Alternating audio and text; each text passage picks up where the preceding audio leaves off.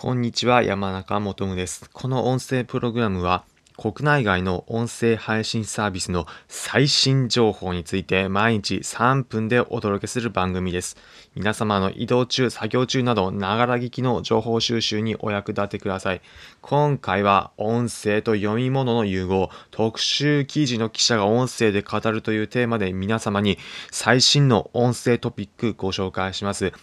皆さんも音声配信やブログ、YouTube などで様々なメディアで配信されている方いらっしゃるかと思います。そのメディア、中でも音声が他のメディアと融合するというのが昨今2021年の一つのトレンドかと思います。この収録しているのが2021年の1月14日なんですが、その前日、2021年の1月13日の日経産業新聞の特集で、耳の奪い合い合法ということで、ボイステック各音声配信メディアや音声を使ったサービスの特集記事が組まれました。例えば、音声配信メディアであれば、レックだったり、ヒマラヤだったり、スタンド FM など、他にも音声の配信以外にもサービスとして Amazon の Audible だったり Twitter が新しく音声入力についてのサービス始める予定だということなどが特集記事として書かれています。これだけだとただの新聞の文面の情報ということになるかもしれませんが、もう一つ注目すべきなのが、それが書いた記者の方が音声で内容を詳しく話しているということなんです。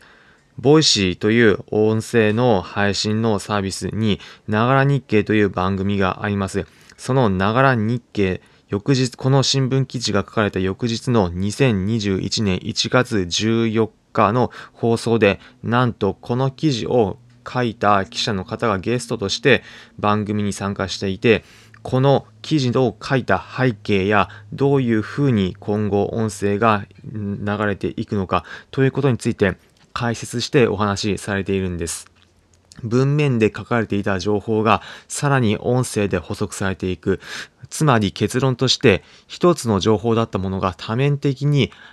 メディアとして展開していくというのが今後の面白い流れだというふうに考えています。新聞というものであれば文面はどうしても記事のスペース限られているんですが音声ということになればより詳しい内容を話すということで、それぞれのメディアごとに役割分担もされているからこそ、一つの情報に対して様々な分野で広がっていくのが、これからのトレンドだと思います。その中で、音声もぜひとも一つ注目すべきメディアだというふうに考えられるかと思います。ということで、今回は、新聞の内容を一つ取り上げ、音声と読み物の融合、特集記事の記者が音声で語るというテーマで、音声についてのトレンド一つご紹介しました。参考になったという方は、いいねの高評価やコメントをいただければ幸いです。また、コラボも募集しているので、お気軽に